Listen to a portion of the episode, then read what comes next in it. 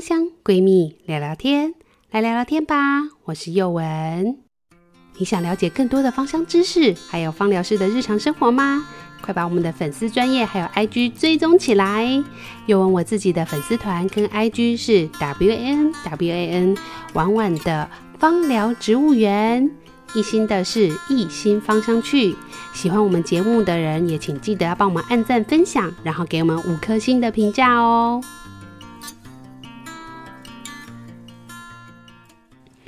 Hello，大家好，我是叶文，这是一个广告。我们芳香闺蜜聊聊天，终于要开课了，很开心能够跟大家在实体的部分来跟大家见面。我们呢会在台北跟新竹开两场的精油调香课程，那这系列主题就会由一心来带领我们用真正的精油加香水酒精来去做气味的调香跟气味的认识。那欢迎大家来跟我们一起来认识一下我心目中的森林的气味哦。这是一个很有趣的课程，那也很感谢大家热烈支持，我们台北跟新竹也都即将满班了。如果你对这样子用纯精油来调香水的部分很有兴趣的朋友，或者是你对树木类的气味也很有兴趣，想要了解他们真实的气味到底是什么的朋友，常常都听我们在介绍，但是真的好好奇那是什么味道。那不要怀疑，这个课程真的是非常非常适合你，因为我们的价位也非常非常的优惠哦，我们都有优惠价格。那台北跟新竹也都即将满班，感谢大家的热烈支持。如果你还没有报名的，赶快。快赶快要报名起来，不要等到报名表单被关起来以后才一直说没有报到名，就很可惜喽。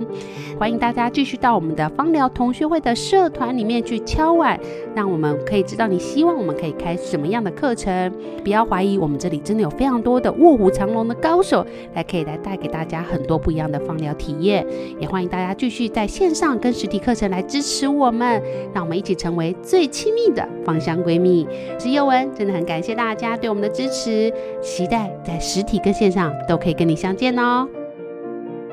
好，我们今天又要来欢迎我们的好 boy 心理咨商师，要来跟我们聊聊一个很有趣的话题。因为在上次的访谈过程当中，其实我们有聊到就是所谓的界限。那我自己稍微做了功课以后，就是有看到什么边界感啊、界限这一类的名词。柏玮，请问一下，在你们心理咨商的专业名词，它应该叫做什么？其实边界感，我们我们通常心理智商会说人际界限是同样的事情，大概就是分两种了，一种就是你在对话过程跟人家相处上面，什么样的话题、什么样的时间哦，你会觉得差不多了哦，就是人际相处上。另外一种当然是身体啊，你的身体也是有界限的啊，谁可以碰你，谁不能碰你，这个碰到哪里，这也是一种界限。所以这些都是统包在这个呃人际界限里面。但是边界感就是你开始感觉到什么事情是已经超限了，那个就是边界感。你有没有对于界限的感觉？嗯，这是边界感。所以就是别人超限的时候，你会觉得不太舒服，算是这样吗？对对，对，就是你的界限。对，对，对，了解。像我们以前国小时候啊，像我以前我们桌子是两个同学共用一张，对对对，那中间就会有设那个界限嘛。以前那个如果男女生坐同一张，很想用尺画，对，用尺画条，那个其实就是一个人际界限的具体展现。所以超限之后会怎样？会被打吗？或者说被骂？哎，你不能超限。这个其实就是小朋友正在学习建立自己的空间界限的感受。我以为这是自主权的拿回来，这样子就是当然也是自主权啊，因为界限跟自主权是很有关系的。哦，所以小朋友开始宣告自我，就是这是我的，这其实就是一种他在画出他的界限嘛。对对对对，然后画出界限之后，当有人超限，他怎么样拿回自主权？这都是在这个过程中练习。小朋友可能透过玩具啊，透过自己的各种所有物。或是我的爸爸妈妈，对不对？当然，他也要练习，就是我的东西什么样适度的情况下，哎，可以跟别人分享。所以界限这个话题其实是蛮广的，包含跟人相处，什么时候可以，什么时候不行，然后可不可以适度的把我的资源分享给别人，然后我可以稍微去涵容自己东西可能担心不见被人家拿走这个心情，然后相信这个东西会回到你的身边，这个一系列都跟界限很有关系。我觉得人跟人之间的界限其实蛮重要，因为有时候我觉得，比如说像很多的相处，比如说婆媳好了，很多的时候纷争或夫妻的纷争，都是在于那个界限其实是没有拿捏好。比如说哦，婆婆已经干预到呃我的小孩的教育，类似这样子，那这个也算是一种界限吗？对啊，对啊，所以人其实不应该要做超过界限啊，因为我之前看就是他说，如果你是女朋友的时候，不要去做老婆应该做的事。他说你这样界限就没有拿捏好啊。他说你就是女朋友，你就不需要去做老婆。什么叫老婆要做的事？他说，比如说老婆就要过年跟着你去拜年，要去接触你的家人。但他说，如果你不是的话，就不要去做这样的事情。这也算是一种界限吗？这个比较算是社会上对于我们什么角色会做什么事的一种期待。嗯、哦，对，那个那这这当然也是一种界限啊，就是社会会期待你，如果是你呃谁，你就做什么事情，这样子。嗯，了解，所以这个也不完全算界限就对了。对，不过我觉得女性这个界限其实是蛮值得谈的话题，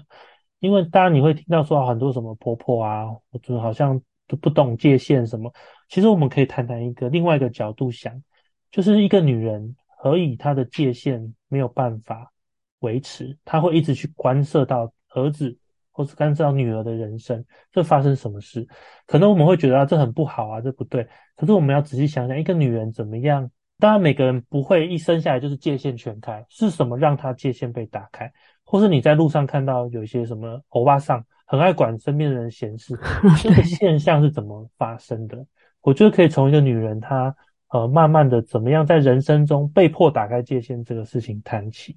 被迫打开界限这个说法，我觉得还蛮有趣的。女生好像都是被在这个传统社会啦，就是比较多是被放到一个新的角色进去。以我的解读，就是比较像，比如像婚姻啊，或者是很多的关系，我们都是被放到那个，就离开自己的家庭以后，被放到那样的角色里面去。那你说这个界限，有时候我觉得以我的角度，就会觉得，哎，好像都是被接受，就是说到了一个新的家里以后，他们就说，哎，这是我们的家规，你就得这样子做。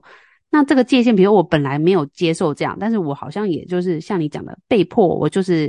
有点被强迫是，或者说也不要说强迫，就这不是我原本的，那我就算不乐意，或者是我也没可能没感觉，但是我就是得打开，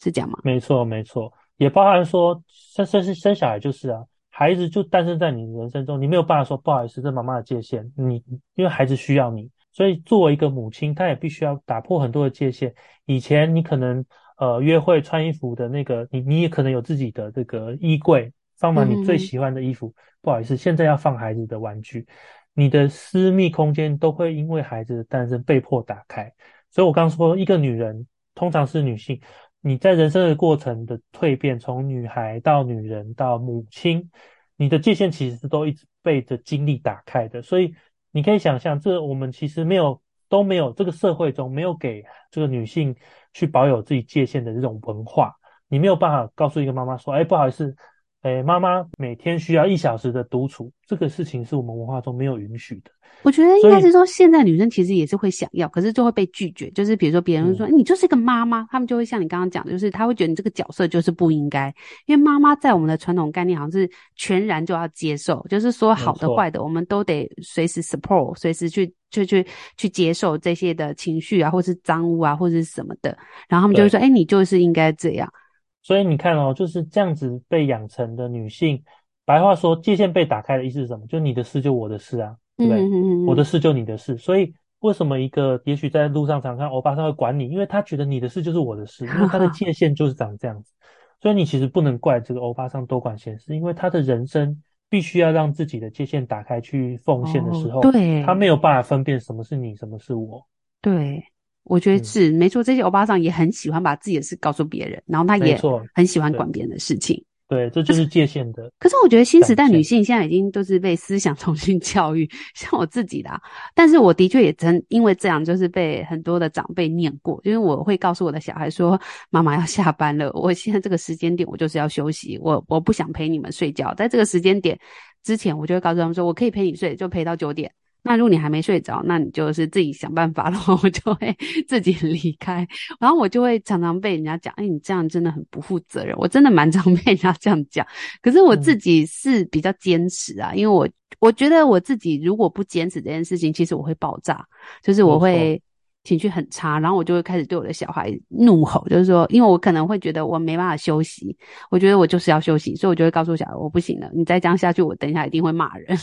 这样我不知道这样会对小孩也会造成心理影响吗？其实，父母对孩子做的所有的事情，当然都会对孩子有影响。但是，孩子不是被动接受的，孩子也会有他自己的理解跟诠释事情的方式。所以，像你刚刚说，你有你的界限，你清楚地告诉孩子，你可以到什么程度，不能到什么程度。你其实就有带给孩子一个影响，是你告诉孩子，妈妈是有限制的，那妈妈不是全能的。所以，当妈妈遇到她的限制的时候，妈妈要选择保护她自己。这个身教我觉得也蛮重要，就是让孩子知道说，其实人是有界限的，人是有界限，然后人是有限制的。像我们其实心理学有一个非常有名的心理学家就说，最好的父母就是 good enough，够好就好了。因为如果你是一个完美的父母，孩子没有办法在跟你的互动过程中学会怎么面对挫折。然后你什么事都做到完美，那我需要做什么？就是我们常说的“慈母多败儿”嘛。对，所以事实上，一个父母需要知道自己的限制，甚至你要能够坦然的接受自己的限制，展现你的限制给孩子，这是非常重要的。我觉得是父母给孩子很重要的一个礼物啊，就是要让他知道，爸妈不是什么都万能的。所以告诉小孩自己的能耐，比如说我确实没有办法。然后呢，也让他理解这件事，就不不也不算强迫，就让他理解说，哎，事实上人很多的事情是没有办法百分百都跟别人一样啊，或者说爸妈就只能做到这个程度。这件事情对小孩来讲，其实他们也是能够理解、去接受，然后去了解这个界限或者是所谓的角色的部分。对啊，用孩子能够理解的方式理解嘛。譬如说，像我有身边的朋友也会说啊，有些孩子就是要吵着玩嘛，然后可是已经到了像睡觉时间不玩啦，嗯，还要玩。哎，这个蛮常见的，很常见的。那每个爸妈一定有他自己跟孩子的关系跟历史，所以他会讲出一些话。我不是鼓励大家都照抄，你可以用一个很有创意的方式跟孩子讲。像我的朋友会说，你看你玩那个玩具是没电了，你的 iPad 是没电了，那妈妈也没电了。那你如果继续没电玩 iPad 会怎样？是不能玩。那所以像妈妈也是，妈妈现在没电了，妈妈要去充电。对，那你是不是要等充电？你跟玩 iPad 跟跟妈妈玩是一样的，所以他用这个方法来跟孩子解释，人是有能量限制的啊，没有电就是要充电，就是用这种概念去跟孩子讲界限，这也是一种很有创意的方法。对，嗯。那如果用这个方法跟另外一派，我也蛮常听到的父母，就是用那点半恐吓，就是说你再不睡觉，等一下虎姑婆会来咬你哦，外面有大野狼哦这一类的。你觉得这个方法是好的吗？当然，我们现在教养会比较不鼓励用恐惧来吓孩子，因为你不知道孩子怎么理解全世界的事。那你想想看啊，如果这如果你是孩子，因为要去睡觉是因为被吓，那你会睡得好吗？有些孩子可能还是一倒头就睡，但有些孩子可能会很担心，甚至做噩梦。因为这个东西是虚造出来的，那其实恐惧这件事通常很虚造的成分居多，所以我们不一定要总是用吓的带孩子，这是一种方法，但是我们会知道它的副作用其实蛮多的，或不可控的部分蛮多的，所以现在当然会比较鼓励是我们不要用吓的，我们可以跟他好好的讲，那当然他不一定好好的讲就会好好的听，可是他会学习嘛，孩子是会学习。如果不用下，有时候父母就难免会生气。有时候对我觉得对父母来讲其实很为难，就是现在的教育告诉我们说要当一个彬彬有礼的爸妈，什么都要好好讲。可是其实，在育儿的过程当中，真的很难什么都好好讲。就父母有时候也有情绪嘛，比如说我们可能难免真的会怒吼小孩，或是揍他的屁股几下。那在事后，我们应该要怎么去修补这个部分？重点是关系就是这样，关系不会不受伤，我们不可能让关系不受伤。嗯，关系就是会受伤，关系会失望。关系会挫折，但是我们有一个很重要的能力，就是修补。你可能可以跟他说，因为你昨天怎么样怎么样，所以妈妈就是真的受不了。因为妈妈昨天工作很忙很累，而且我还还没洗澡。妈妈好好的跟你说了多，比如三十分钟，但是你没有办法，现在妈妈真的受不了。那妈妈骂你，这个是妈妈不对，妈妈跟你道歉。可是妈妈要跟你说的是，每个人都有自己的极限，所以像妈妈超出我自己能够负荷的。我就会受不了。那妈妈会学习，在我快受不了的时候，我跟你说我不行了。那意思就是说，妈妈不希望骂你，妈妈也不想骂你。我不想做一个一天到晚骂人的妈妈，所以妈妈会需要离开。这个时候去让自己冷静一下，不是妈妈不爱你，是妈妈需要去让自己恢复。我自己也喜欢自己的样子。就你可能要跟孩子充分的说明你为什么这样做。欸、我，我觉得你们心理智商真的很会讲话，就是你们用的字啊，或者什么。就很有艺术感，因为像我们就是比较粗俗的人，我们就会讲说：“你真的要看妈妈变成爆炸妈妈吗？” 这样子，然后你们就讲说：“哎、欸，我妈妈可以去变成就是这个美丽的妈妈回来吗？哎，我觉得这话好像也是蛮有艺术感，好像这样子的小孩其实也。比较能够接受一点，所以我觉得心理智商好像也不是那么远离日常生活。因为我以前对心理智商都会觉得说，好像是心理有议题啊，好像有创伤啊，被家暴啊，什么之类的，被霸凌啊，好像才需要。其实好像这样子，像这样这种讲话或者沟通的艺术，好像也是心理智商的范围诶。对啊，因为我们就是关注语言带给人的效果。像心理师在想的，为什么这样讲？原因就是你要带给孩子的效果是什么？因为这样讲的话，你会说，哎，就是妈妈希望自己在你面前是一个喜欢自己的妈妈。那你告诉孩子这段话，就是让孩子知道说，哎，我也有能力让妈妈是漂亮的，是喜欢的。那这个是会让孩子有能力的一句话。可是你说，你难道要一天到晚看到妈妈这样子爆炸吗？我们讲的是负面的，对不对？对，会是负面。那孩子不知道怎么做，孩子只能知道说，那我不要做什么，但他不知道他可以做什么。所以小孩记得的就，如果我们讲，哎，你要去干嘛？变成爆爆爆炸妈妈吗？他我们讲的就是，他会导入他永远记得的这个名词就是负面的。可是你们讲的真的是很有艺术，就是说你们讲的事情是告诉他说，你要怎么样做到。正面的那件事情，然后你们尽量不要去用负面的词汇去讲，这样子。可是，一般的人其实有时候就会忍不住 都会一直讲负面的词汇，就是说，诶，有什么这样子？就是你难道要看我生气吗？你想被揍吗？这样，我们就常常会听到像这样的言语，但是你们就会好像会转一个话，让自己讲出来的字是告诉他说，怎么样去做到正向的一个关系。呃，有一个很简单的原则，就是三不一有。嗯，三不一有意思就是你说三个不，你就要说一个可以做什么。哦，就是一个很简单的提醒，就是你说，哎，你吃东西不可以掉在地上，吃东西不可以怎样，不可以怎样，那你就要告诉他一个，那你可以怎么做，不然孩子知道不能怎么做，但他不知道能做什么。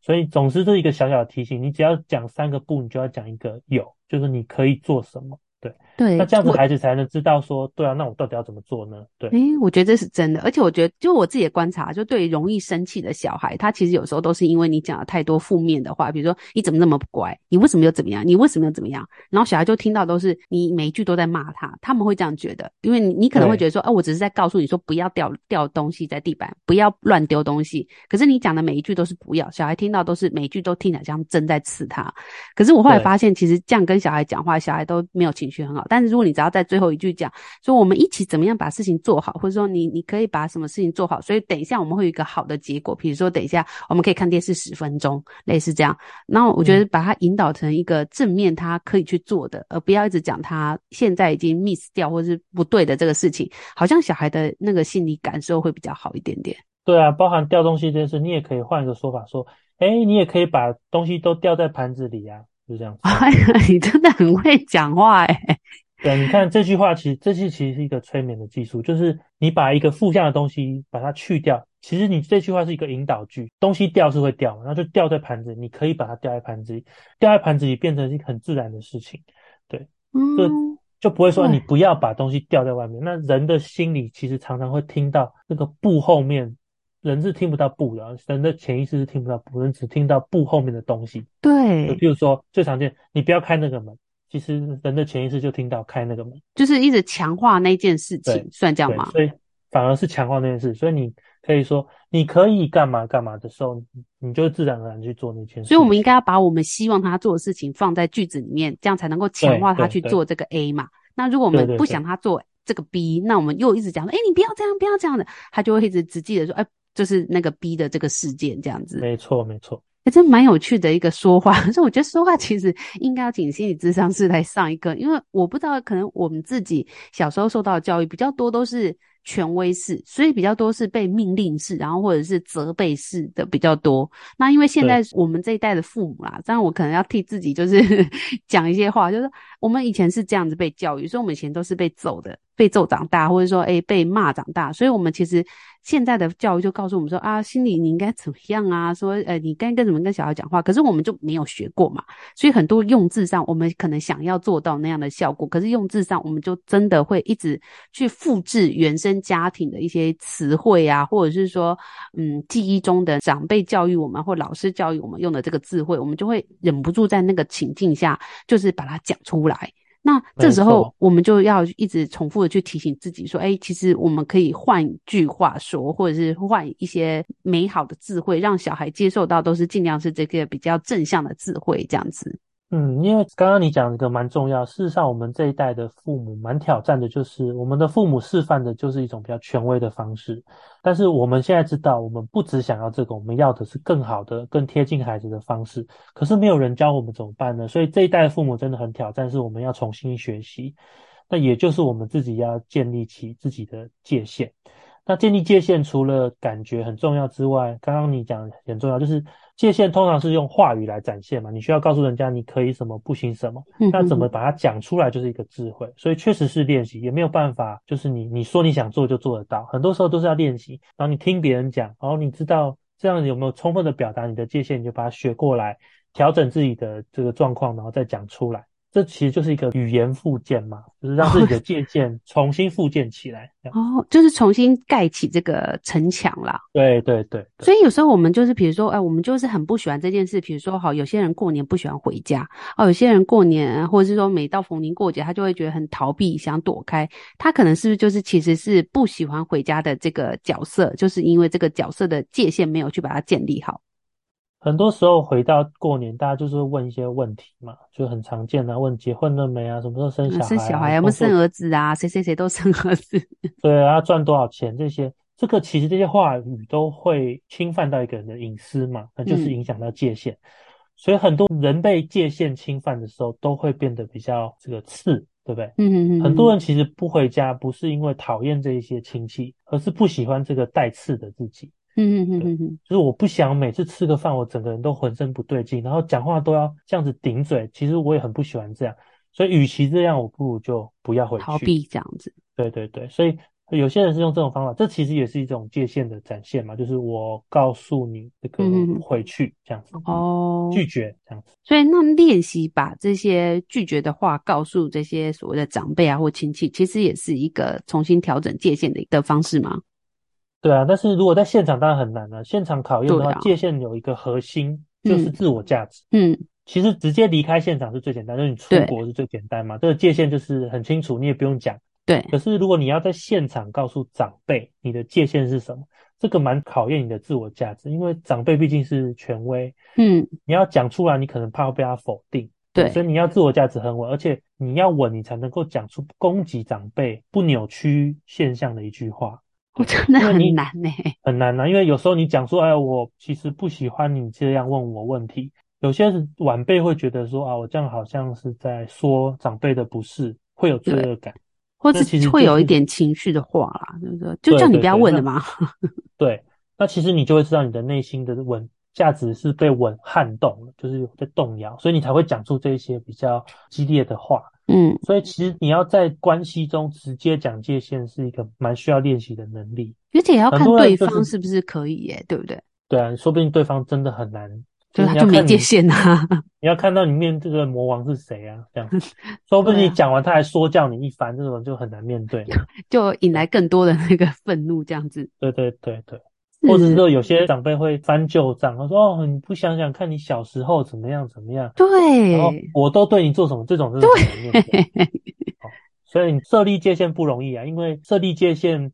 对方会不习惯。嗯，那他不习惯，他就会想要拆这个城墙。嗯，那他拆城墙的方法有各式各样，所以你能不能面对你认识的这位长辈的各式各样拆城墙的方式，见招拆招，不撼动你的自我价值？这真的都是需要锻炼，嗯嗯嗯，所以如果没有办法，还是就是出国好了。对，没办法就出国，这个没有什么逃避，虽可耻但有用。真的哈、哦，暂时离开那个会让你很受不了的关系或情境，嗯、这个是当然是最快最有帮助的。嗯嗯嗯嗯。但也许你如果你慢慢的觉得你想要跟这一位亲戚或长辈建立更好更亲密的关系，但是你想让他知道怎么样跟他相处你比较舒服，嗯，那也许你就可以慢慢的练习怎么跟他表达、嗯、这样子。但尽量可能就不要选择公共场合，可能是要一一对一的私下跟他讲，可能会比较适合。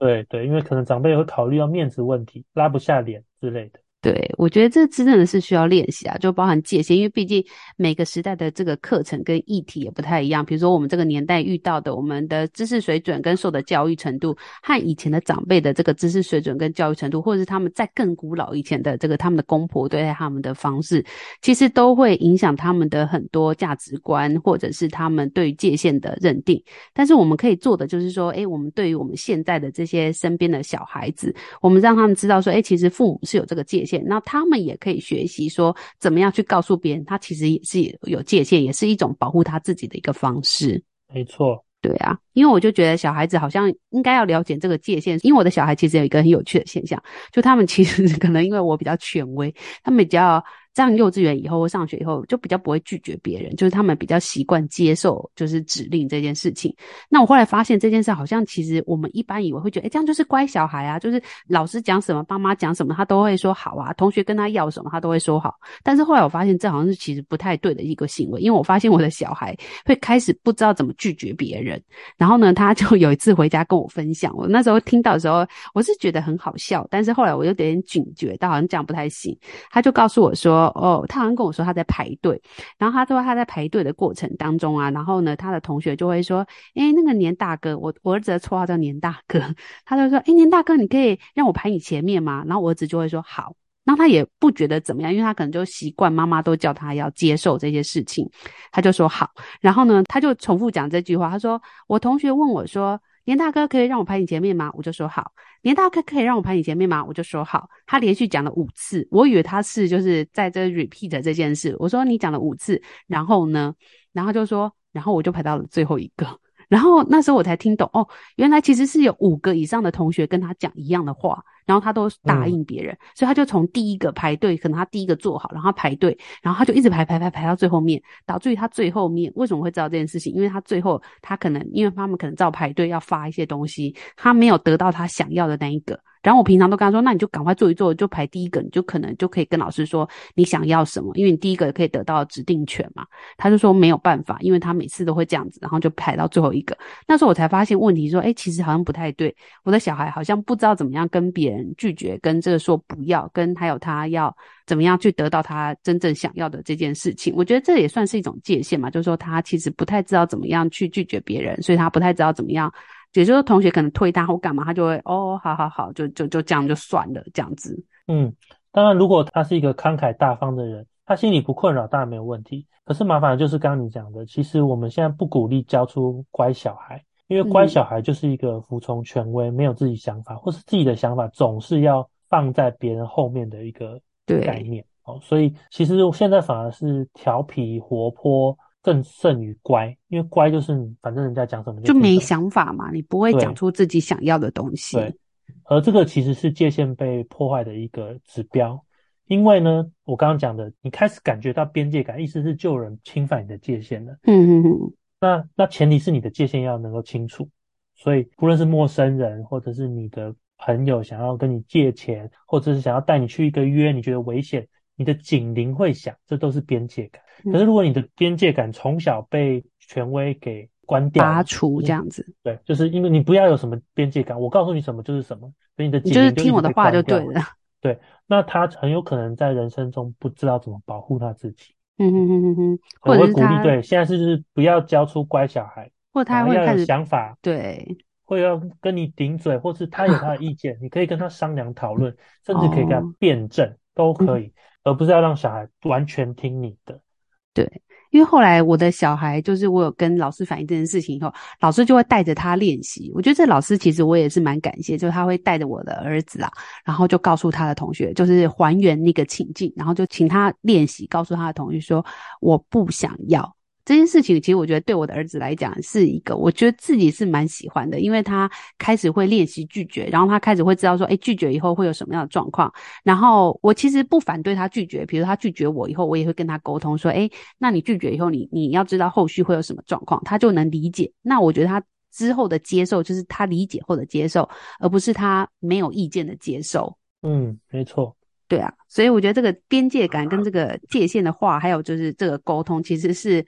蛮有艺术感的，大家就可以稍微再体会一下。那如果就是在这个小孩的育儿过程当中啊，你也觉得哎有一点就是需要沟通的，其实我觉得心理智商在这一集给我很不一样的感官，就是说它其实不完全就是像我们觉得说一定要是什么样的创伤，有可能像这种沟通的艺术或者是一些细节的部分，其实心理智商是都可以帮你注意到很多我们平常。其实没有注意到的细节，因为我们可能并不是这方面的专业，这样子。嗯，那我们这个时代其实很重要是，你能不能把话讲好？对，所以这个也是一个很重要的人际界限的展现。所以我鼓励大家，就是你怎么把自己的话充分的表达，你不是一定要去诋毁、攻击别人，你也可以讲出一番话，让你的意见可以被听见。那我觉得这是我们时代中一个新的功课。真的，还有练习拒绝别人，然后练习好好的拒绝别人。对，拒绝不一定要伤害，有时候你也可以让被你拒绝的一方感觉很开心，这就是我们的目标。哇，这真的是很有趣的一个艺术啦。对，嗯、那我们今天谢谢博伟来陪我们聊这个，又是界限，还有拒绝的艺术，还有一跟儿童相关的议题。那我们下次有机会还会再邀请他聊很多关于创伤，还有很多儿童安全感相关的议题，大家可以稍微期待一下下。我们。谢谢博伟，谢谢，谢谢，拜拜，拜拜。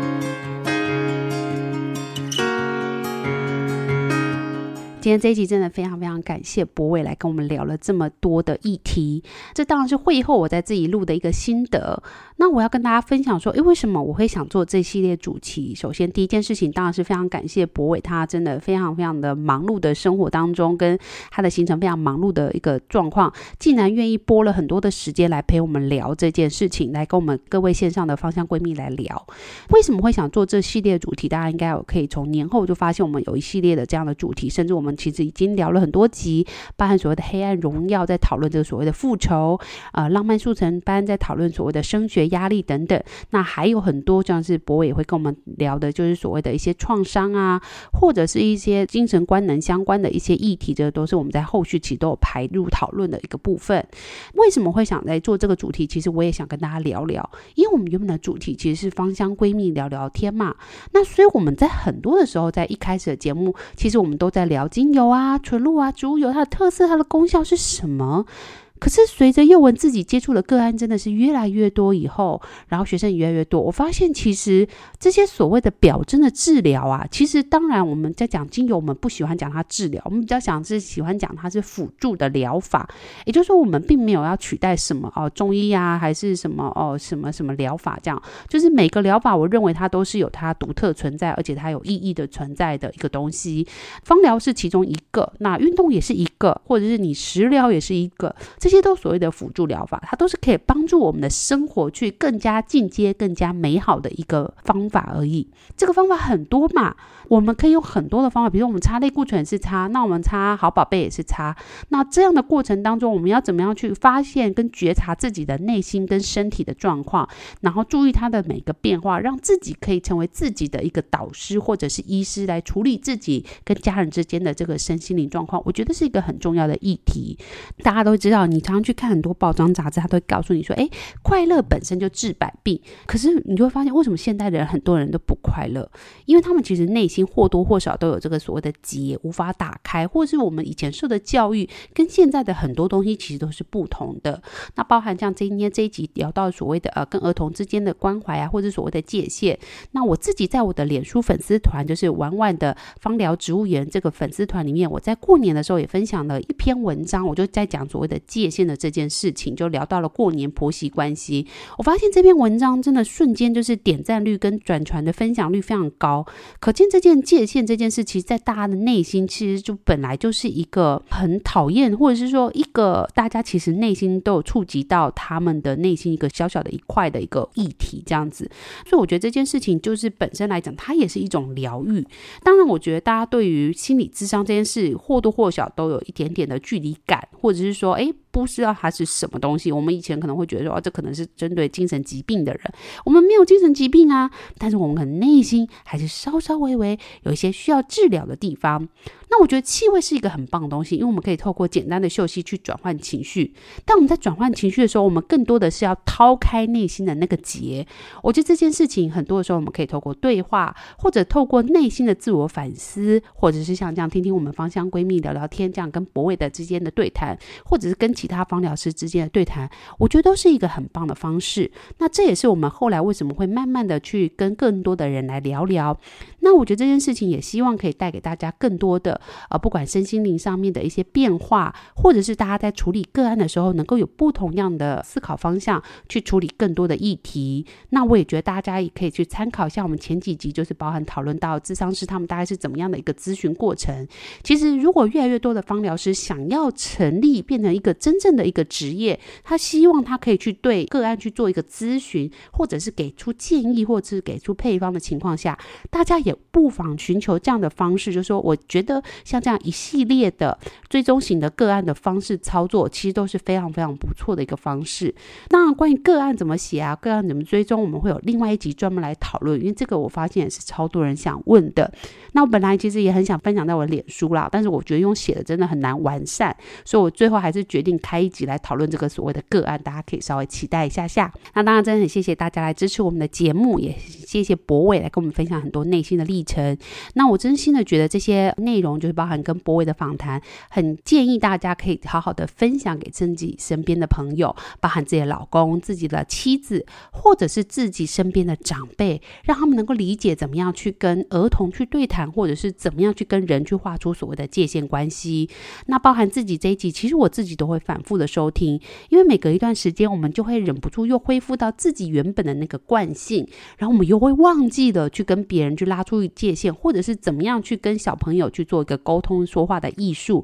那我觉得这件事情在这整个录音的过程当中，对我来讲，坦白讲也收获非常非常的多，所以真心的很感谢这个节目，也很感谢博伟来跟我们聊很多。那我也希望能够把这样的感动跟这样的正面的能量，透过我们的节目在线上的部分传递给大家。这是我们做节目最一开始的初衷。其实真的不是为了要做什么营业的目的，而我们也真的没有从上面得到什么实实际的利益。那我们更多的其实都在做一个梦想了。真的也很谢谢大家每个礼拜都这么样准时的陪我们一起做梦，陪我们一起喜欢芳疗。陪我们一起聊聊更多的疗愈部分。我是尤文，真心感谢大家的收听。那也欢迎大家继续追踪我们。然后呢，每周呢都要记得要去收听我们的节目，记得帮我们按赞分享。我们在 YouTube 上面也有上架哦，大家也可以稍微期待一下。我们以后可能也会有影音相关的一些节目形态，大家可以稍微支持我们一下哦。